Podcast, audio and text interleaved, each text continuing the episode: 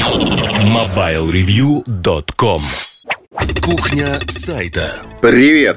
Привет, ребята! Ребятам и зверятых.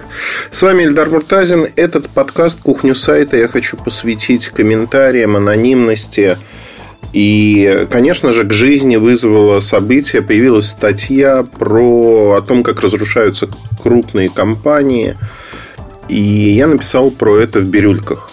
Конечно же, я ожидал, что будет реакция определенная, но не ожидал, что она будет такой, такой странный. Значит, э, вообще про хронологию событий. Э, был сбой в мегафоне, как вы помните.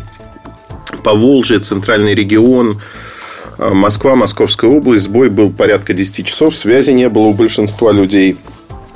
Ну и по результатам появилась некая анонимная история который назывался «Как крупнейшая компания разрушает себя изнутри». Анонимно написал человек. Мое вообще отношение к анонимности, э, вот, исключая да, наших чиновников за пределы этого разговора, которые спят и видят, чтобы анонимности как таковой не было. Я отношусь к этому спокойно.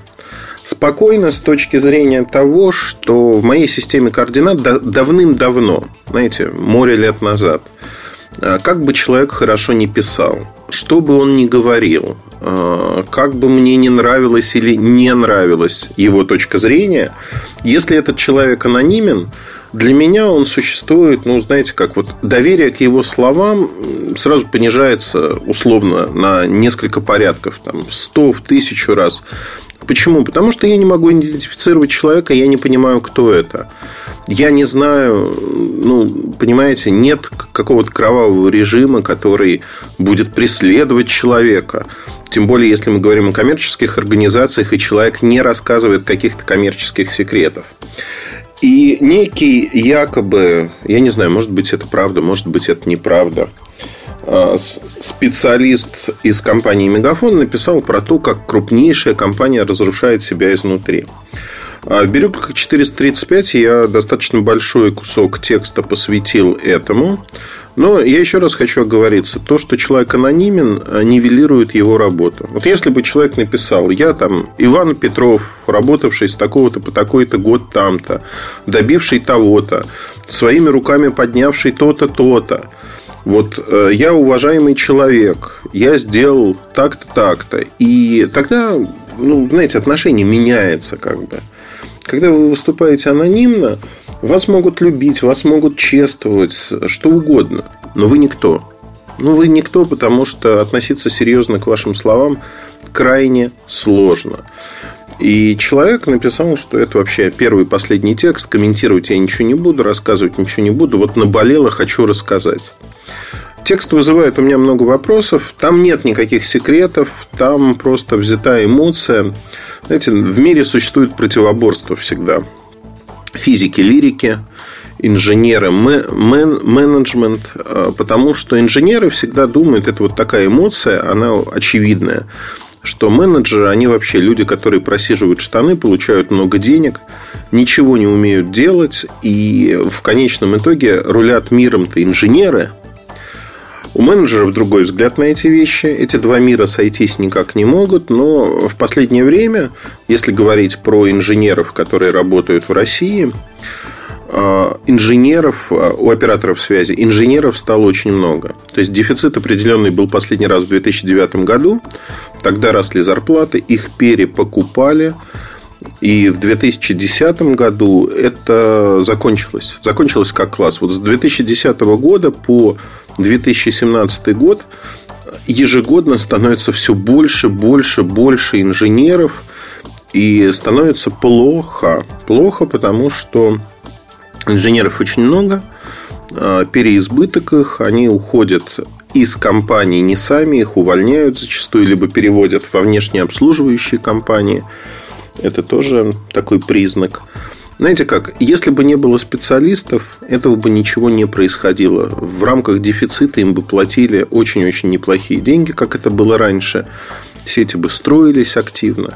Сегодня ситуация таковая, она не связана с кризисом, что сети в большинстве своем да, инфраструктуру построили. Что мы понимаем под инфраструктурой? Понимаем опорные сети, радиорелейные станции, число которых меняется незначительно для большинства операторов. Ну, там у Теле2 происходит активная стройка, и то за счет Москвы и Московской области. И будет происходить года 3-4 как минимум. Но они живут в рынке, поэтому инженеры и там получают не шибко много. То есть инженеров стало много, и вот эта история, когда люди, знаете, как теряют свой кусок хлеба. Конечно, она обидная. Кто виноват? Виноваты менеджеры, которые создали условия, что вот раньше мы сидели себе, в ус не дули, делали работу, гарантированно получали какие-то деньги, компенсации, бонусы и тому подобные вещи. А сейчас все это исчезло. Ну, это правда. Правда жизни, к сожалению. Тем более, что это правда жизни, с ней не поспоришь. Такое происходит во многих областях, когда возникает переизбыток кадров. И знаете как, тут можно злорадствовать, можно говорить, что это нормально. Я не злорадствую абсолютно, потому что я считаю, что людям нужно... Знаете, это вот такое советское мышление в какой-то мере. Оно даже в молодых людях присутствует. Потому что надо, надо сделать сверхусилие какое-то над собой, да, научиться... Ну, вот смотрите, ваши друзья там ходят, пьют пиво, гуляют, с девчонками встречаются. А вы учитесь. Учитесь тяжело. Учитесь какому-то делу в, в то время, когда они отдыхают. Вот вы учитесь, учитесь, начинаете работать. Первое время получаете не очень большую зарплату. Вы работаете, вкладываете свои усилия, строите карьеру. И в момент, когда кажется, что уже все вот наладилось, можно спокойно сидеть на попе, все хорошо. А, неожиданно оказывается, что таких людей, как вы, возникло огромное количество вокруг. То есть таких людей много. И вы сталкиваетесь с тем, что возникает дополнительная конкуренция. И неожиданно э, вот у вас уже в голове же есть э, план жизни. План жизни, когда вы вышли из точки А с зарплатой, там, например, там, 1050 рублей, и дальше вы идете вверх. Вот вы уже достигли некого там, 75, 80, 100 тысяч с переработками.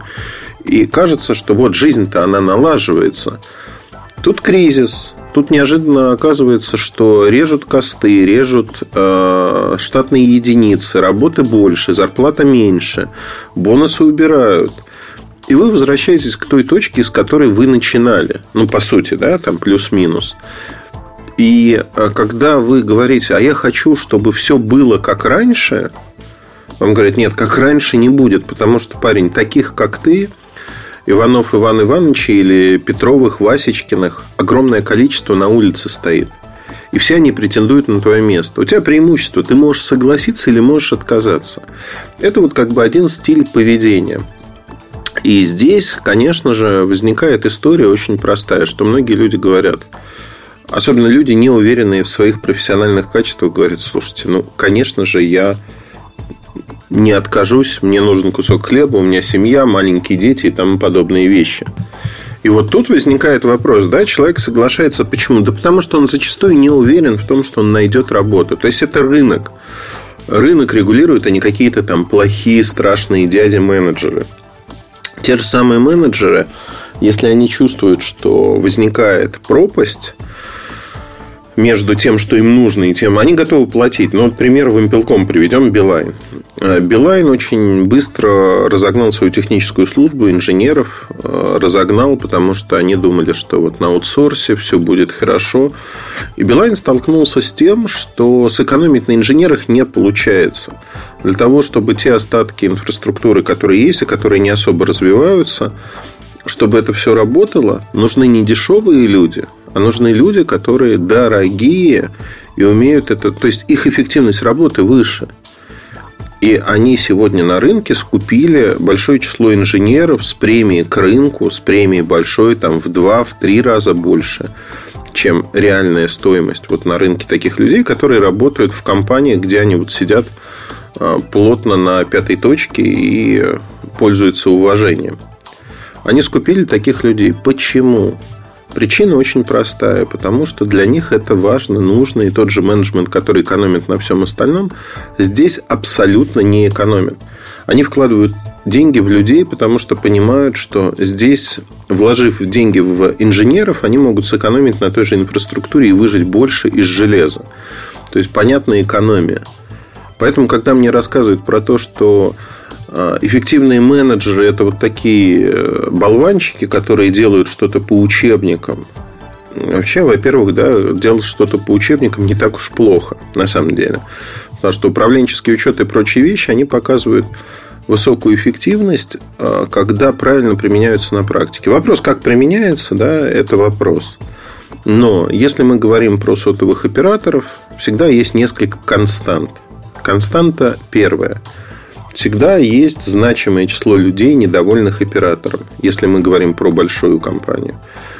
А, пользователь всегда недоволен качеством услуг связи. Что бы вы ни делали, вы можете быть идеальным оператором, который работает всегда, везде, в любом подвале, на окраине любой деревни, в Жмеринке, да где угодно, не у Васюки. А пользователь все равно будет недоволен. Но это природа пользователя такая. Не потому, что он чего-то не понимает. Ну, опять-таки, пользователь недоволен всегда. Второй момент – Неважно, чем пользуется человек, каким телефоном, какой бы старый телефон не был, всегда виноват во всем оператор. Неважно, что пользователь поставил какую-нибудь прошивку китайскую, которая не поддерживает российские частоты, которая не настроена под Россию, которая не умеет работать с агрегацией частот. Виноват в этом кто? Правильно, оператор. Всегда виноват оператор. Других виновных быть не может, потому что пользователь, он как жена Цезаря, он вне подозрений. А какой бы идиотизм пользователь не творил, виноват будет всегда оператор. Но вообще, вот если подытожить все вышесказанное, есть какие-то болевые точки, которые всегда они всплывают. И здесь важный момент, о котором я хотел сказать, важный момент, связанный с тем, что у меня э, комментарии, которые сегодня э, приходят вот к, моей, к моему материалу, они достаточно интересны с точки зрения того, что ну, вот некий Алекс 1562. Я прочитаю его комментарий и дам комментарии на комментарии, скажем так, потому что, чтобы понимать, с чем мы сталкиваемся. Про анонимность сказал. Анонимность э, очень важно, да, понимать, что анонимность, она нивелирует практически все, о чем мы говорим. Если человек прячет свое лицо и имя, но ну, веры ему с моей стороны, во всяком случае, нет. Опять-таки, за исключением там, политических репрессий, еще чего-то. Это отдельная тема. Здесь, на рынке, на обычном рынке, этого ничего нет. То есть никто бы бывшего уже инженера Мегафона, если это правда, не преследовал за высказывание им точки зрения. И контракт на неразглашение информации судя по тому, что он написал, вообще не распространяется. Это просто его мысли. Каждый человек может высказывать свои мысли. Итак, давайте э, вообще про анонимов.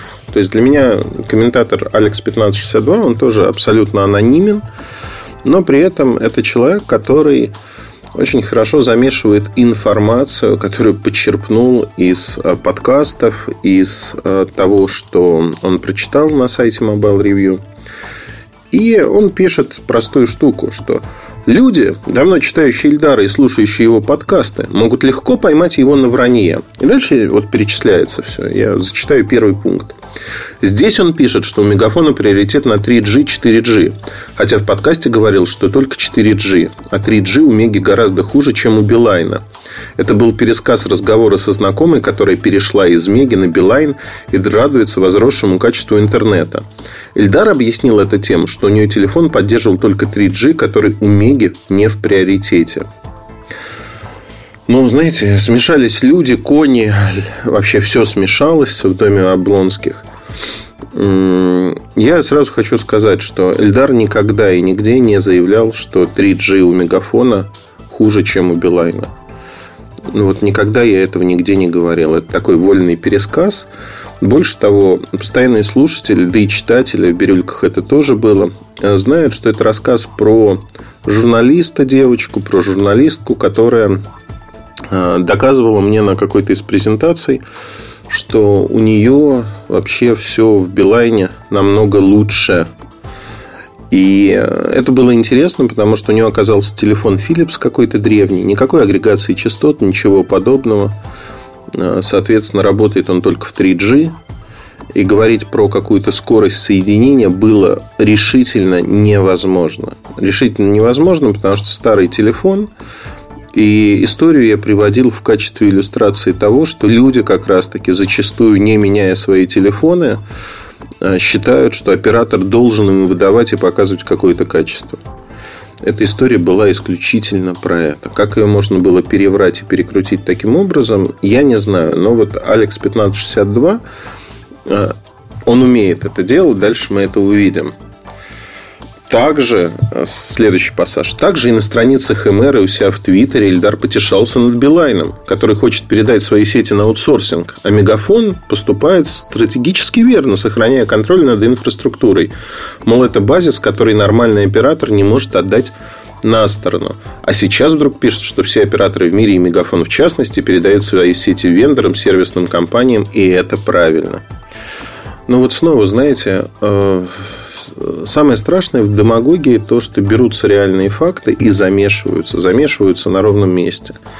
Давайте я за Эльдара отвечу, благо я э, Эльдар и знаю, что я говорил всегда и что имел в виду, и никогда этого не скрывал. Первое и основное. Сервисные контракты, которые существуют у любого оператора в мире, сегодня сервисная модель преобладает. Она абсолютно нормальна, она существует у всех операторов, будь то Билайн, Мегафон, Теле2, да кто угодно. Vodafone, неважно, да, сервисная модель сегодня является преобладающей, потому что позволяет экономить деньги. И это не аутсорсинг. Это не аутсорсинг сети. А почему? Потому что когда там, например, Билайн или Мегафон отдают какое-то оборудование, точнее, покупают оборудование инженера, вендора, его обслуживают, по умолчанию считается, что это обслуживание лучше, чем может э, сделать сам оператор.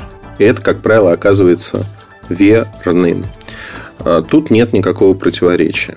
Теперь по поводу контроля над критически важной инфраструктурой для оператора. Что имелось в виду и о чем мы вообще говорим? Например, компания Мегафон продолжает строить свою сеть, базовые станции развивать. Сегодня Мегафон по числу базовых станций в России, если верить Роскомнадзору, а причин ему не верить нет никаких, является лидером. То есть, вот могу на конец 2016 года в бирюльках тех же есть данные, сказать, что у Мегафона 175 747 базовых станций, это почти треть рынка. МТС является вторым, 139 630. Дальше идет Билайн и Теле2. У них примерно равное количество по 102 тысячи базовых станций, то есть 19% рынка. И если взять всех оставшихся региональных операторов, на всех у них 3,4%, а, то есть 18 тысяч базовых станций. Ну, понимаете, да, что кто вкладывается в инфраструктуру. Теперь смотрите, а, что делает Вимпелком, когда у них нет денег на развитие базовых станций инфраструктуры. То, что я называю критичной инфраструктурой. Делают они простую штуку. Они договариваются с тем же Мегафоном и МТС о том, что, ребята, мы не будем строиться вот в таком-то районе, регионе, но мы хотим использовать ваши базовые станции.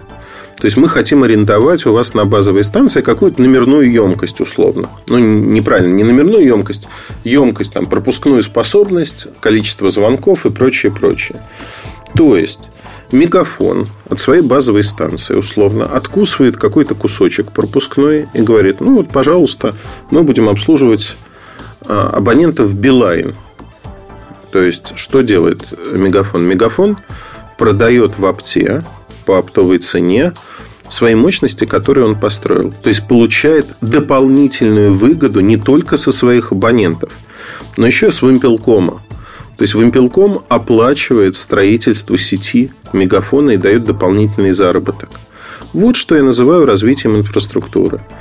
А Билайн при этом не получает, то есть да, они несут операционных расходов на Э, строительства, они не несут расходов на поддержание этой инфраструктуры. У них нет этой инфраструктуры. Если завтра МТС и Мегафон скажут просто в какой-то момент, что, ребят, мы не даем вам доступ. По закону они могут это сказать, это их инфраструктура. Мы не даем вам доступ. Неожиданно окажется, что в огромном количестве районов а, сети Билайн не станет. И абоненты куда-то побегут, да, они побегут, скорее всего, и в Мегафон, и в МТС, и в Теле2, то есть они перетекут. И то, что это происходит сегодня с Вимпелком, очень печально. Это и называется контроль за собственной инфраструктурой, контроль за своей судьбой. Сейчас этого контроля у них уже нету. И, конечно же, там про башни можно поговорить, про передачу их на сторону, попытки передачи. То есть, Вимпелком для того, чтобы покрыть свои операционные затраты, они пытаются найти деньги. Дальше. А, отдельно меня удивило, что для оправдания мегафона Ильдар не пожалел даже мегафон ритейл, который раньше он всегда хвалил как самую лучшую и самую эффективную операторскую розницу. И уж тем более странно читать о стопроцентной дочке мегафона, которая работает под его брендом, что это абсолютно отдельная и независимая компания. Но я вот сейчас открою, наверное, секрет Полишинеля. Мегафон Ритейл действительно отдельная и независимая компания – юридически, физически, которая работает отдельно. Почему?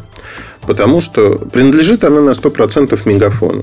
Так же, как Йота принадлежит на 100% мегафону, но воспринимается многими как отдельный оператор.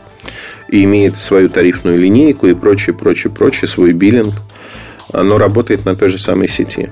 Мегафон ритейл отделен по одной простой причине, что э, задачи, которые перед ним стоят, они абсолютно не операторские. Это продажа оборудования, это продажа сим-карт. Они конкурируют с Евросетью, со связным, но никак не с МТС как МТС оператором, Теле2 как оператором или кем-то еще. Это отдельное направление работы.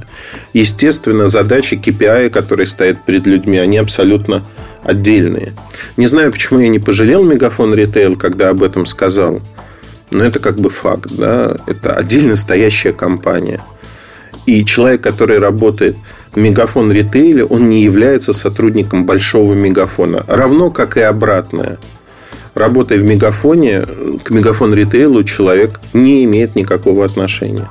А, больше того, там вот просто в трудовой книжке разные записи.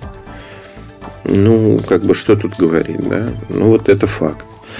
А по поводу того, что раньше он всегда хвалил, вот опять демагогия такая, раньше, когда деревья были большими, а трава зеленой, как самую лучшую и самую эффективную операторскую розницу.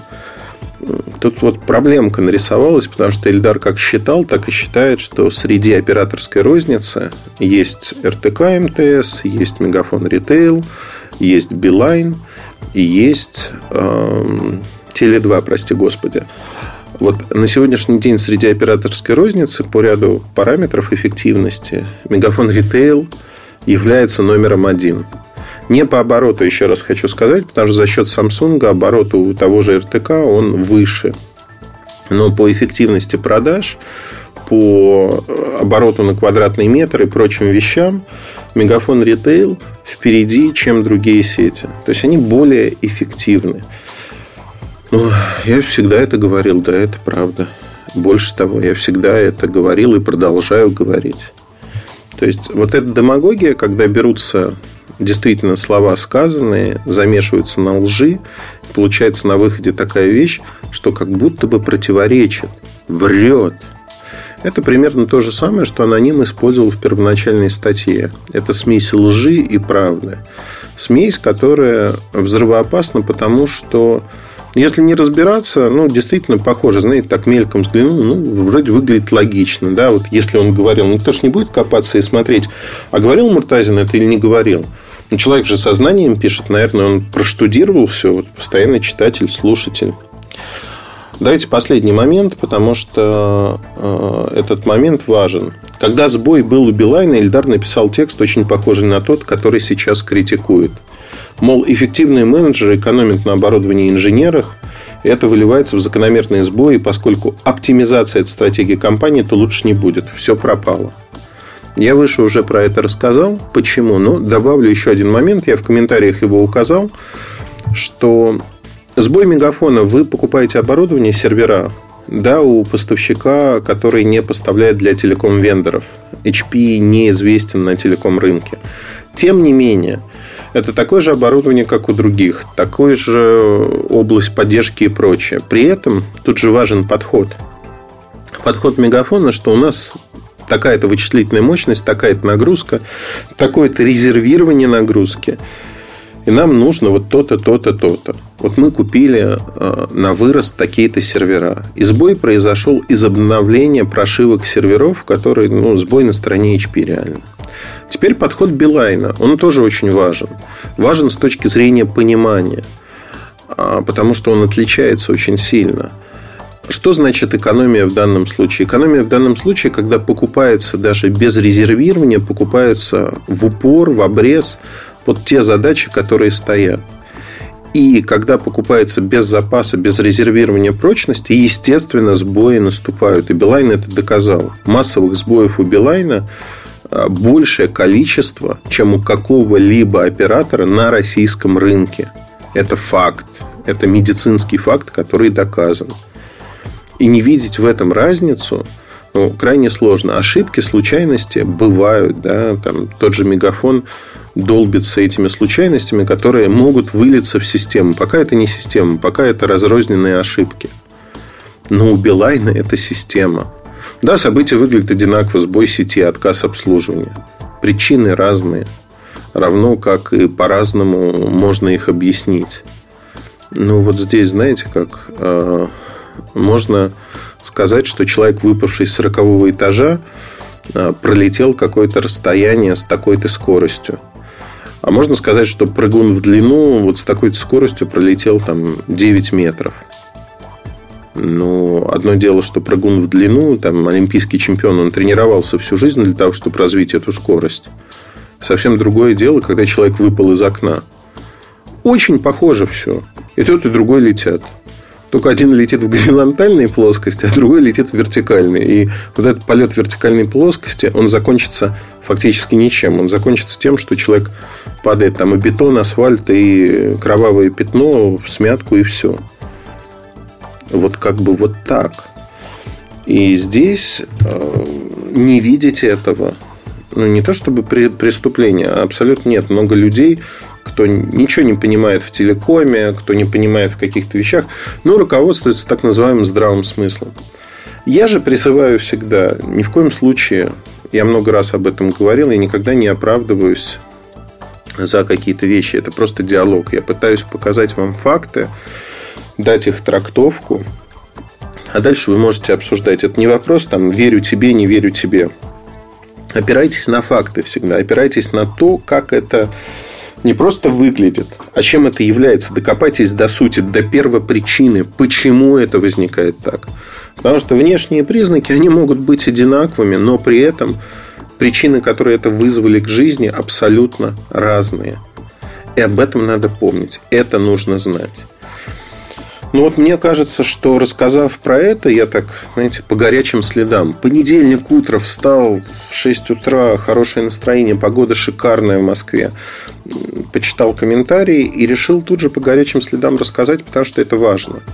Важно с точки зрения нашего восприятия, когда мы не перекручиваем факты, не устраиваем демагогию на ровном месте, не перевираем чужие слова, а смотрим на то, как это происходило и как происходит. Опять-таки, с мегафоном тут важная история, если про мегафон говорить. Если подобные сбои будут продолжаться, ну, тогда это станет системой, и действительно что-то будет неладным в датском королевстве. Пока это не является системой, это первый серьезный сбой компании за много-много лет. Первый серьезный сбой. На этом все. Удачи, хорошего настроения. Оставайтесь с нами. С вами был Ильдар Муртазин. Пока. MobileReview.com Жизнь в движении.